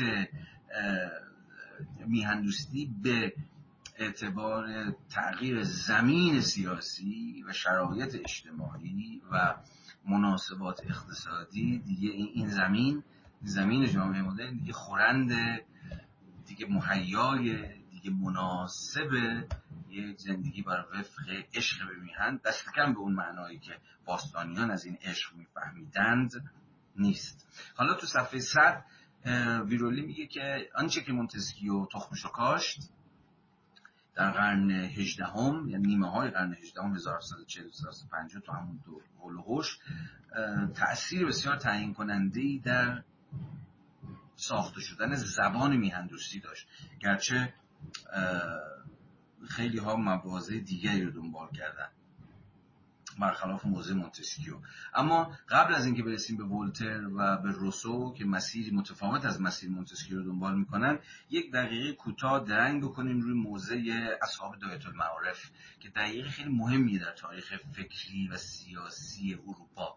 در واقع فیلو... اونایی که ازشون به فیلوزوف ها یاد میشه. فیلوزوف قرن 17 هم اصحاب دایت المعارف. و دایت المعارف در واقع یک چیزی بود همین دایت المعارفی بود یه دانشنامه بود که تو فرانسه قرار بود که نوشته بشه و خب نوشته هم شده بود کسایی مثل دیدرو کسایی مثل دالامبر کسایی مثل خود ولتر جز نویسندگان یا سرویراستانش بودند و اصلا ایدهش هم که از اسمش پیداست قرار بود که جمیع دانشهای روز رو به نوعی دایره المعارف دایره المعارف سودشون دیگه. انسیکلوپدیا ها که یک دانشی گسترده ای از هر آن چیزی که تا امروز بشر می‌داند رو جمع بکنند و خب دولت المعارف فیلوسوف های قرن هجدهم و فرانسه مثل هر دولت المعارف دیگه این مقاله مقاله بود. مقاله مربوط به میهندوستی در دولت المعارف به و به روایت بیرولی کاملا بر وفق مباحثی که مونتسکیو ترک کرده بود نوشته میشه. و تعبیری که بیرولی به خیلی جاها تابق نعل به نعل و کلمه به کلمه تکرار موازه دوستمون مونتسکیوست صفحه 100 پاراگراف آخر رو ببینید. مقاله دایت المعارف فقط به خاطر توضیح سرشت دو پهلوی باززایش زبان میهندوستی که اشاره کردیم بهش توی خود مونتسکیو با دو پهلو بود دیگه. هم زنده کرد زبان میهندوستی رو. مونتسکیو هم به نوعی امتناعش رو در جامعه مدرن اعلام کرد. مقاله دایرت المعارف فقط به خاطر توضیح سرشت دو پهلوی باززایش زبان میهندوستی که روح القوانین زمینه ساز آن شده بود. روح القوانین مهمترین کتاب مونتسکیو که روح القوانین زمین ساز آن شده بود اهمیت نداشت. بلکه دلیل درک معنای تعاریف قرن هجدهمی از فضیلت سیاسی به مسابه عشق به میهن نیز مهم بود. در آنجا آمده است که برخلاف باور آمیانه که از اصطلاح وجود دارد پاتریا یا همون کشور به معنای جایی که در آن دنیا میاییم نیست. خب حالا یه خط بحثمون رو می‌تونیم بیاریم جلوتر. دوباره برگردیم به دعوایی که به سر خود مفهوم پاتریا هست. آیا پاتریا وطن همون جایی که صرفا یه خاکی یه سرزمینی که آن توش به دنیا میام؟ و به این معنا امری است که تخت بند یه امر بیولوژیکه یعنی تولد یعنی زایش. یا نه. پاتریا صرفا قرار نیست که همان جایی باشه که من به دنیا میام. بلکه یه معنایی و یک دلالت تمام و تمام سیاسی داره. یا آمیزه از هر دوی این. این بحثی بود که هفته پیش هم ما وارد شدیم. اما الان شرح و بست بیشتری قرار پیدا کنه. پاتریا به معنای جایی که در آن به دنیا میاییم نیست بلکه به معنای دولت آزادی است. که ما اعضای آن هستیم و قوانین آن پاسدار آزادی ما و نیکبختی ما هستند. و اصلا این اصطلاح مترادف است با جمهوری و آزادی که خب بارها بحث کردیم دیگه. اگر سوالی میشه اگر کشور یا وطن همان جا همون جمهوری باشه و همان آزادی باشه یا به تعبیر دیگه همون جمهوری آزاد باشه موقع سوال جدی اینه. آنجایی که جمهوری آزادی وجود نداره آیا وطن هم وجود نداره؟ پاسخ سریح و اکید اصحاب دایت المعارف و شاید از همه اونها مهمتر کسی مثل ولتر اینه که نه. حالا تا دقیقی دیگه به موضوع خود ولتر می‌رسه. اما مقاله مربوط به پاتریا در دایت المعارف قرن 18 هم رو ببینید. تا دقیقی دیگه اهمش رو می‌خونیم زیر یوغ استبداد هیچ کشوری هیچ پاتریایی در کار نیست. این خیلی تصمیم سیاسی مهمیه برای تعریف مفهوم پاتریا استبداد که باشه اصلا کشوری وجود نداره. چرا؟ چون شما زیل سای استبداد اصلا آزاد نیستی اصلا خودت نیستی. که بتونی وطنی داشته باشی یا نداشته باشی. زندگی تحت سیطره خودکامگی ها و خودسرانگی های حکام و عیادی و عمالش. چون اصلا احترامی ندارید در استبداد. اصلا خودی ندارید زیر سایه حکومت استبدادی. برای مدام در حال تحقیر شدنید مدام در حال بیگانه شدن از خودتونید. در چنین وضعیت اصلا عشقی به وطن باقی نمیمونه. تا آن چیزی که جایگزینش بشه نفرته. یه جور خشمی یه جور تلافگی از وطن. یه جور خودتون می‌دونید مملکتتونه. به گمشید خستمون کردیده. اصلا لعنت به وطن. چنین چیزیه. قرن هیچدهمی هم اینو می‌دونستن که زیر سایه استبداد اصلا چیز زیادی از وطن باقی نمیمونه. زیر یوغ استبداد هیچ پاتریا هیچ کشوری در کار نیست. نویسنده مقاله در قطعی که مجددا مستاق پا نهادن در جاپای مونتسکیو است اظهار می‌دارد. این فرازی است مشخصا از مقاله دایت المعارف در باب مفهوم پاتریا آنان که تحت استبداد شرقی زندگی می‌کنند و خب خود ترم استبداد شرقی ترمیه که مونتسکیو زیاد استفاده می‌کرد. آنان که تحت استبداد شرقی زندگی می‌کنند جایی که هیچ قانون دیگری غیر از هوا و های شخص حاکم شناخته نیست و هیچ اصل و قاعده دیگری غیر از پرستش بلحوثی های او و هیچ اصول حکرانی دیگری غیر از ارعاب و وحشت افکنی وجود ندارد جایی که جان و مال و ناموس هیچ کس ایمن نیست. باید گفت که در آنجا آن مردم مطلقا کشوری ندارند و حتی اسمش را هم نمی‌دانند همان که خود جلوه راستین نیکبختی است. خیلی دعوی تکان دهنده دیگه. این فهم تماما سیاسی از مفهوم پاتریا چگونه مفهوم پاتریا رو از صرف زادگی در یک جا توهی می‌کنه؟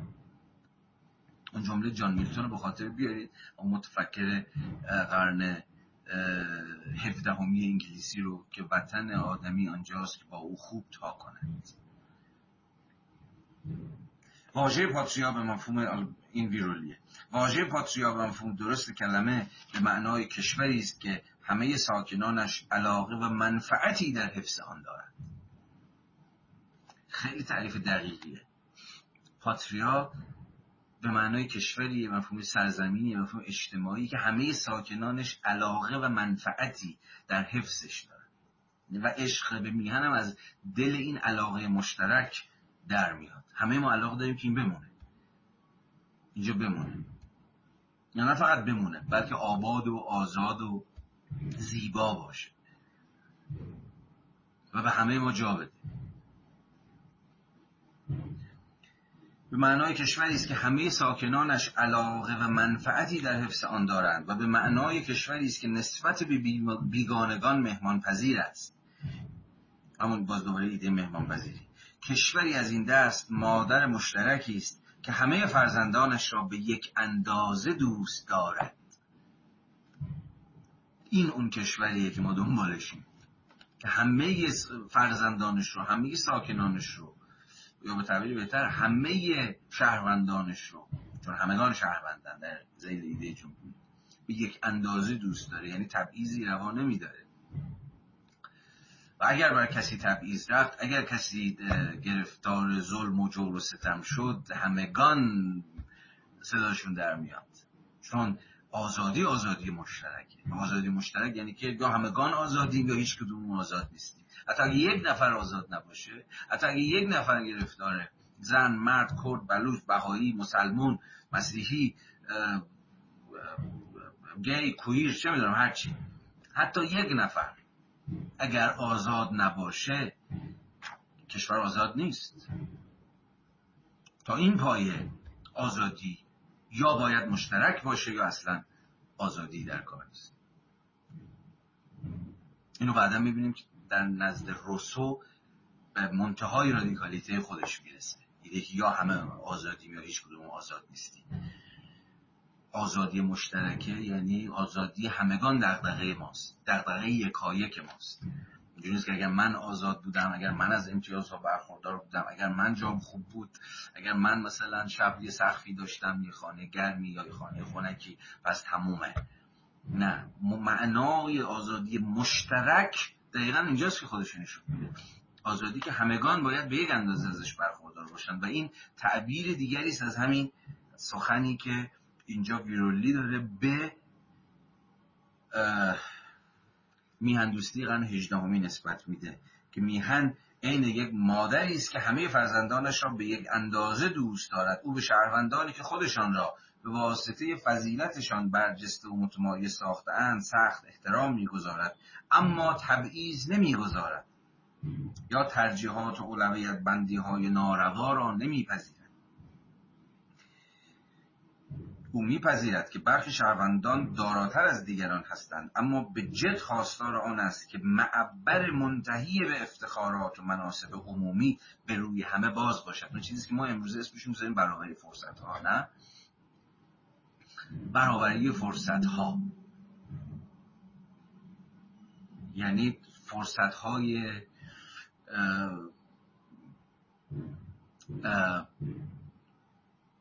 هر شکلی از پیشرفت هر شکلی از ارتقا هر شکلی از فضیلتمند شدن میباید به روی همگان به یک اندازه گشوده باشه. اونایی که دستشون تو دهنشونه دست دهنشونه که درسته کسایی که دستشون به دهنشون می‌رسه به نسبت که اونایی که به نون شمشون محتاجن صد البته که فرصت های بیشتری مثلا برای قبولی در دانشگاه های برتر کشور داره همین بحثی که هر سال ما این قصه رو داریم دیگه. آمار کنکور که میاد بیرون بعد ماجرای رتبه ها و اینها جزئیاتش منتشر میشه که خب مثلا برترین رتبه ها از کدوم طبقات اجتماعی اومدن از کدوم مناطق اومدن از کدوم شهرها اومدن از کدوم نوع مدارس اومدن دوباره صدا در میاد دیگه. و به درستی که شما این نظام آموزشی دارید که درش اونایی که می‌تونن پول خرج کلاس و مدرسه و معلم خصوصی و تست کنکور و هزار یک کفت و زهرمار دیگه خرج بکنن. سرمایه گذاری آموزش بچه هاشون رو تبدیل بکنن به جور سرمایه گذاری. خب اونا برنده هایی که در بهترین دانشگاه ها قبول دانشگاه هم که بماند. ولی حالا به اون چیزی که میگن بهترین دانشگاه ها حالا من کاری به خود این دانشگاه ندارم. بهترین فرصت ها رو اونا میخوابن. و مثلا شما می‌بینید که چه می‌دونم توی 100 تا یا هزار تا یا سه هزار تا رتبه برتر در مجموع مثلا چیزی بین 10 تا 15 درصدشون از مدارس دولتی عادی میان. بقیهشون یا سمپادی هن که خب امکانات آموزشی به مراتب بیشتری برخوردارند یا از مدارس خصوصی میان که همینجوری فرد و فرد برای بچه هاشون خرج می‌کنن یا از این قصه ها و خب شما اینجا چی, چی دارید؟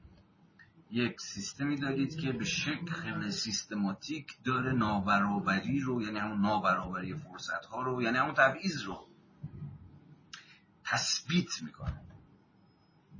و اینجاست که و به این معنا هست که حتی اینجا باز دوباره عشق میهن هم اینجا می‌تونه راه گشا باشه. چرا؟ به این اعتبار که میهن یعنی برابری همه. و جمهوری یعنی برابری فرصت. ها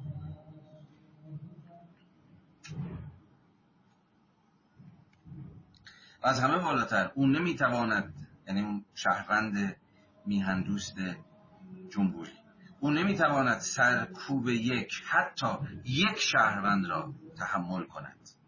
او وقتی می‌تواند به شهروندانش خیلی برساند لبخند می‌زند و تنبیه را فقط با ژرفترین درد و رنج انجام می‌دهد.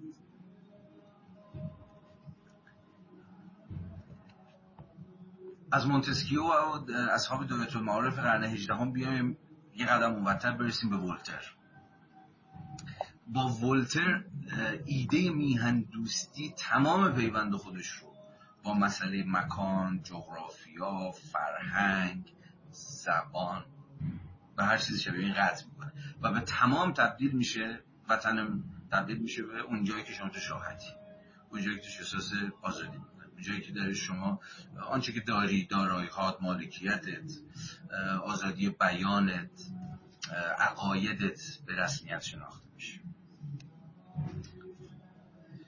یه جمله از ولتر صفحه 102 جمله از ولتر که به قدر کافی گویای موضع او هست و, و در واقع معرف اون نسخه اون ورژنی از میهن دوستی که به تمامی سیاسی شده. و به این اعتبار و به این اعتبار یکی از اولین شاید صورتبندی ها از ایده جهان شهری یا همون انترناسیونالیزم جهان وطنی رو شما می‌تونید در مواضع ولتر ببینید. ولتر و کسانیشون او در قرن 18 ها شاید نه اولین ها چون انترناسیونالیزم خیلی خواستگاه های قبل تری هم داره. ولی یکی از صورتبندی شده ترین صورتبندی های ایده انترناسیونالیزم یا اندیشه های کاسموپولیتن جهان شهری توی های مثل ولترین ها قابل ردیابیه. این اصلا مسئله نیست که من تخت بند یه مکان یا یه جغرافی های مشخص با یه فرهنگ مشخصم و آزادی رو برای اونجا می‌خوام. نه من آزادی رو می‌خوام هر کجا که باشه. جمله ولتر رو ببینید. اکنون پرسشان است. این دقیقا مال خود جملات ولتر اکنون پرسشان است که پاتریا واقعا چیست؟ نمی‌دونم شما صدای من رو دارید یا ندارید چون بیرون سر صداست. حالا من مجبورم یه ذره بلندتر حرف بزنم. اکنون پرسشان است که پاتریا واقعا چیست؟ احتمالا همان زمین خوبی است که مالکش در آن در حالی که راحت آسوده در خانه آباد لمیده می‌تواند بگوید این زمینی که در آن کش کردم این خانه ای که ساختم مال من است. اینجا تحت حمایت قوانینی که هیچ حاکم مستبدی قادر نیست بدان تعرض کند زندگی می کنم هر زمان که مالکانی مثل من به هوای منافع مشترکمان دور هم جمع می شوند من صدای خودم را در این گرد همایی خواهم داشت. من جزی از کل هستم جزی از اجتماع جزی از حاکمیت. این خود پاتریا این خود کشور من است. ببینیم که چگونه ولتر مفهوم پاتریا رو پس کلا جداش می‌کنه از مفهوم مکان از مفهوم فرهنگ از مفهوم زبان از مفهوم آن جایی که درش دنیا اومده اصلا ربطی نداره. پاتریا اونجا که توش راحتی مالکیتت به رسمیت شناخته میشه به احترام می‌ذارن عزت و, عزت احترامت می‌کنن آزادی تو به رسمیت میشنن اونجا وطن شما بگرد هر کجا که شد اونجا رو وطن خود بر بگذی یعنی ایده جهان شهری به این معناست. در واقع اون نسخه که نسخه ای از یک یک یک در واقع برداشت و ادراک سیاسی که اون ایده هر هر جایی که با آدمی خوب تا کنند همانجا وطن آدمی است رو به منتهای خودش میرسونه. پیرولی در ادامه در تفسیر موازی به ولتر می‌رسه برای ولتر فیلسوفان جهان شهری جهان شهری اصر روشنگری پاتریا هیچ ارجاع اساسی به یک فرهنگ زبان یا قومیت خاص ندارد. آنچه یک پاتریا را می‌سازد حاکمیت قانون آزادی و خودفرمانی است. برای ولتر پاتریا همان جمهوری است که به اساسی ترین ساختار سیاسی و قانونیش تقلیل یافته است. جا و جغرافیا اهمیت ندارد. و تاریخ حتی از آن هم کم اهمیت در است. یعنی شما می‌تونید در یک زمینی که نه ربطی به جغرافی های خاصی داره که در پیوند با زادگی شماست و نه حتی تاریخی داره. بر برهوت اصلا حالا اگه بخوام یه ذره ایده رو انتظایی تر بکنیم که نه ربطی به جغرافی و نه به تاریخ. هر کجایی که اصلا بشود سرزمینی ساخت یه کشوری ساخت اصلا صرف از نو که درش این اصول برقرار باشه یعنی آزادی و مالکیت و خودفرمانی و قوانین خوب اونجا رو می‌توان پاتریای خود برگزید و آزادانه در اون موتن زندگی کرد و مرد. خیلی در واقع اینجا میشه یه اشاره کرد بس اوتوپیا پردازانی که از قرن 16 هم و 17 هم سرکلشون ببیشه تو اروپا پیدا شد. ایده ساختن اوتوپیا همین بود دیگه. اوتوپیا پردازانی که حالا بعدها مثلا مارکس توی اواخر نیمه دوم قرن 19 هم بهشون میگه خیال اوتوپیست های خیالی. یا اوتوپی اوتوپیست هایی که اوتوپیا رو در واقع در یک بیرونی در یک ناکجایی می‌خوام برپا بکنن ایدهشون همین بود. اوتوپی این اوتوپیست ها به یک معنا بسیار منتقد جامعه خودشون بودن این جامعه فاسده این جامعه داغونه این جامعه پر از نابرابری ناآزادی. حالا هر روایتی که از بد بودن اون جامعه داشتن. سخن اوتوپیا پردازانی نبود که حالا باید خود این جامعه رو اصلاح کرد این جامعه بد رو اصلاح کرد. بلکه سخنشون سر این بود که اصلا امیدی به این اصلاح نیست. ما باربندی رو جمع می‌کنیم میریم گوشه دیگه توی جزیره توی یک سوراخی توی سنبه یک جامعه آرمانی رو دوباره از صرف از, از نو بنا می‌کنیم. خب بعدها در واقع مرزی هم که رفیقمون مارکس با این اوتوپیست های تخیلی می‌کشه چون به خودشون در این حال یک اوتوپیا پرداز می‌دونه. ولی تفاوتش تفاوت کسی موزه کسی مثل مارکس با بقیه بقیه اوتوپیا پردازان این بوده که مسئله برای مارکس اینه که اوتوپیا باید از دل خود وضعیت در بیاد. مسئله نیست که در یک گوشه یک زاویه یه زمین بر برهوتی که دست کسی بهش نرسیده یا آلوده نیست یا تمیزه میشه از صفر جامعه آرمانی رو بر اساس یه مهندسی خیال پردازانه بنا کرد. نه. جامعه آینده اگر قرار جامعه آینده وجود داشته باشه به شکل ایمننتلی یعنی از درون خود این جامعه باید بر بیاد. که حالا برای مارکس در واقع همون سرمایه داریم. کسی در واقع این فیلوزوف های جهان شهری اصل روشنگری کسایی مثل ولتر اینها هم البته بدون که اونقدرها اوتوپیا پرداز باشن ولی فهمی که از پاتریا داشتن بیشباهت به موضع اوتوپیا پیست های خیال پرداز نیست. از این حیثی که پاتریا رو بنیادن از هر تاریخ و از هر جغرافیا یعنی در افتادن با یک مسائل یک تاریخ جغرافیایی مشخص یعنی یک پاتریا انزمامی توهی می‌کنن. مثلا نیست که در بیفتیم با اون وضعیت با اون پاتریای بد با حکرانی بد و با همه ظلم ها و جور هایی که خود جمهوری آزاد و برابر رو ناممکن می‌کنن. بلکه جمهوری رو در جای دیگری بجوییم. وطن رو در جای دیگری جستجو بکنیم. این ایده که امروز برای ما بسیار آشناست در عصر مهاجرت های کم و بیش سهل الوصول امروز روز دیگه نمیشه از سهل الوصول بودن مهاجرت سخن گفت. بهتر از من قصه مهاجرت همتون آگاهید. ولی به حال در چنین اصلی که این جابجایی های از این کشور به آن کشور شاید یکی از نخستین گزینه هایی است که هر شهروندی که داره در یک پاچی های بد زندگی می‌کنه پیش چشم داره موضع کسی مثل ولتر خیلی موضع درخوری و فهمیدنی و به جایی فهمیده میشه. و به درستی؟ و به درستی.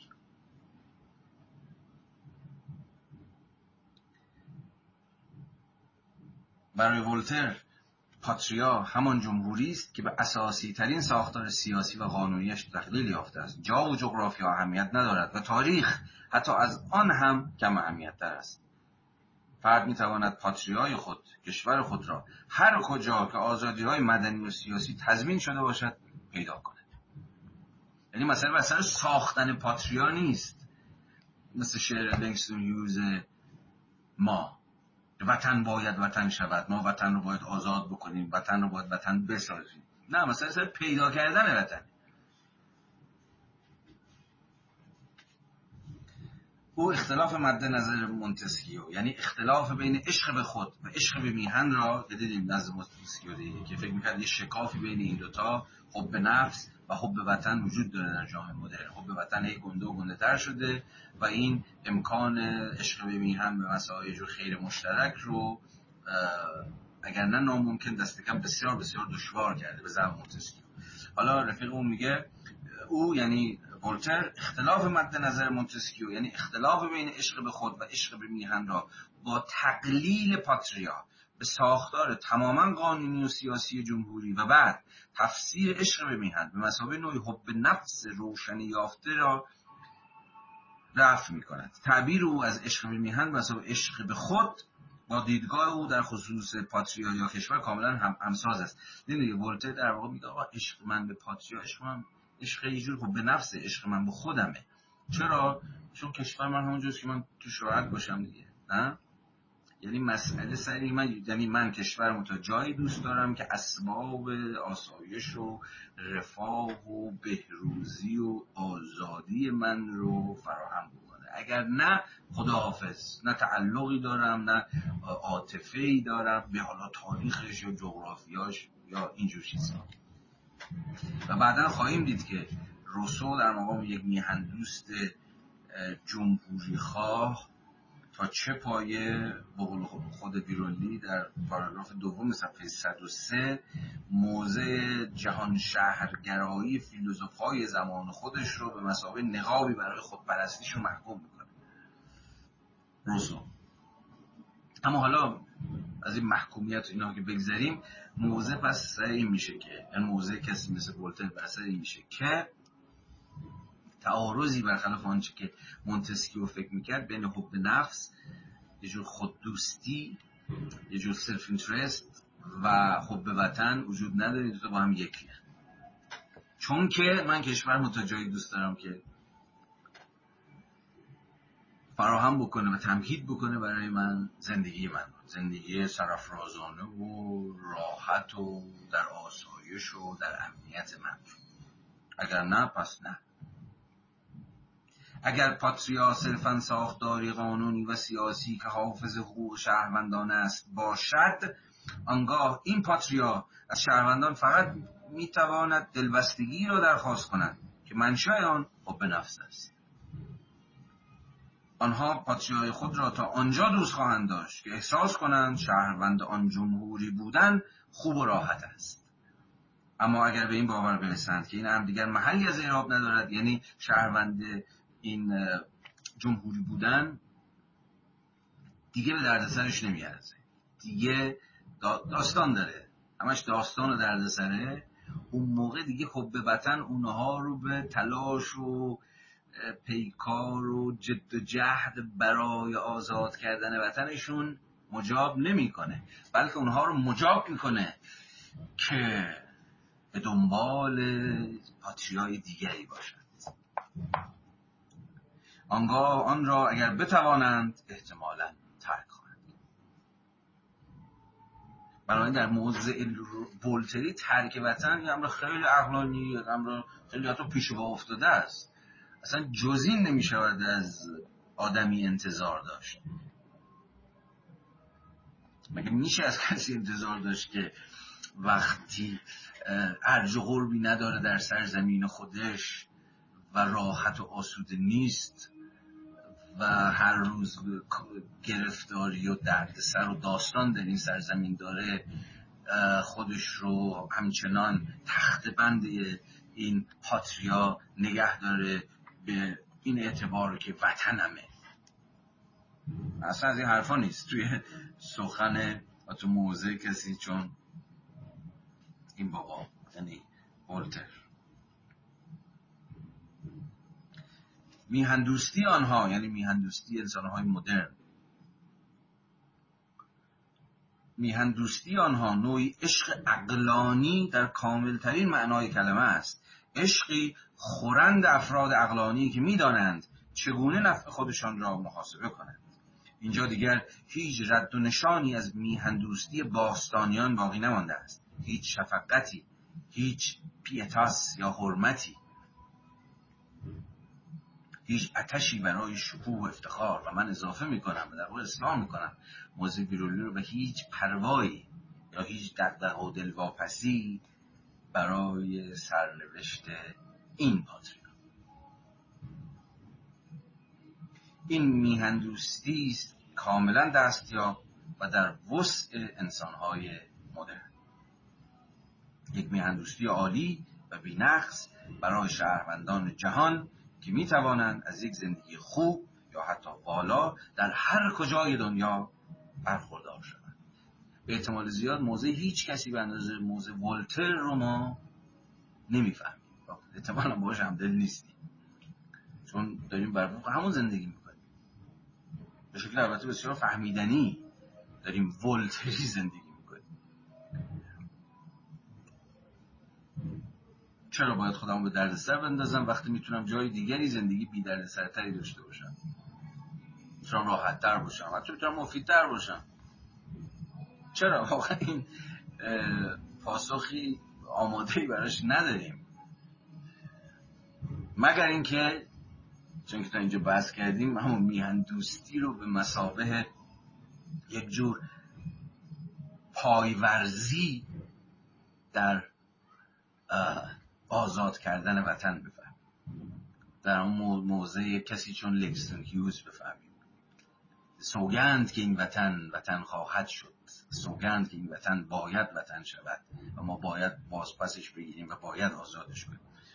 و این البته که همواره مستلزم حدی از حدی از.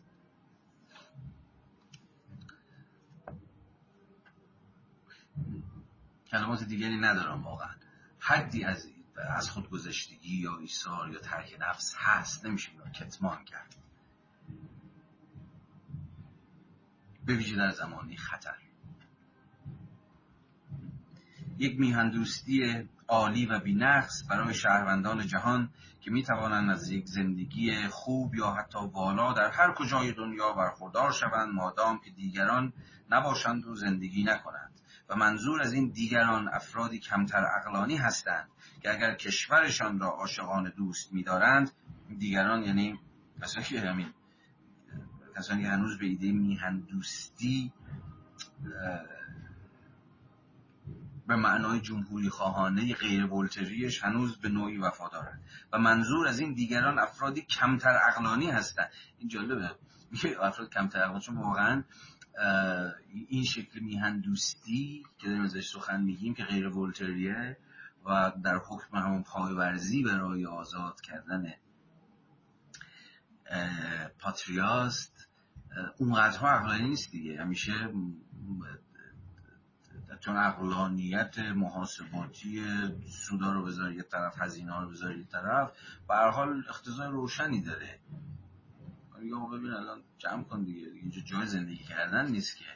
مثلا حرفی نیست. حالا زورمون نمی‌رسه یا امکانش نداریم بریم پول نداریم نمی‌دونم فلان دعوتنامه نداریم اینا با کنار. ولی اگه دو تا چهار تا کنی حکم می‌کنی حالا اینکه بشود نشودش به خیلی از متغیرهای دیگه برمیگرده. اما جالبه که خودش هم میگه که من و منظور از این دیگران افرادی کمتر عقلانی هستند شاید خیلی وقتا طبعا هر چقدر اوضاع اوضاع کشور سختتر بشه به جنون بیشتری هم نیازه. شاید. و منظور از این دیگران افرادی کمتر اقلانی هستند که اگر کشورشان را عاشقان دوست می‌دارند فقط به این خاطر نیست که احساس می‌کنند زندگی کردن در آنجا خوب و راحت است.